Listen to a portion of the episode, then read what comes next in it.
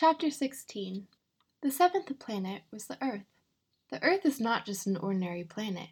One can count.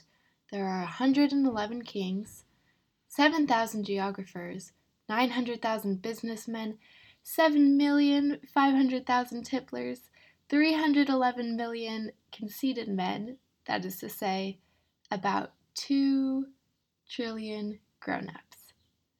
To give you an idea of the size of the Earth, I will tell you that before the invention of electricity, it was necessary to maintain, over the whole of the six continents, a veritable army of 462,511 lamplighters for the street lamps.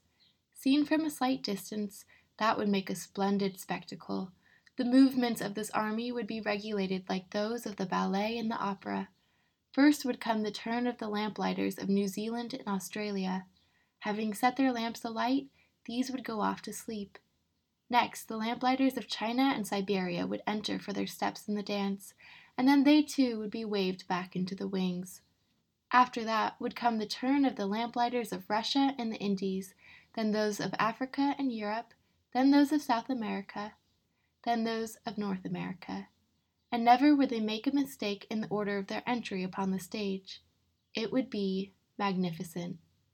Only the man who was in charge of the single lamp at the North Pole, and his colleague who was responsible for the single lamp at the South Pole, only these two would live free from toil and care.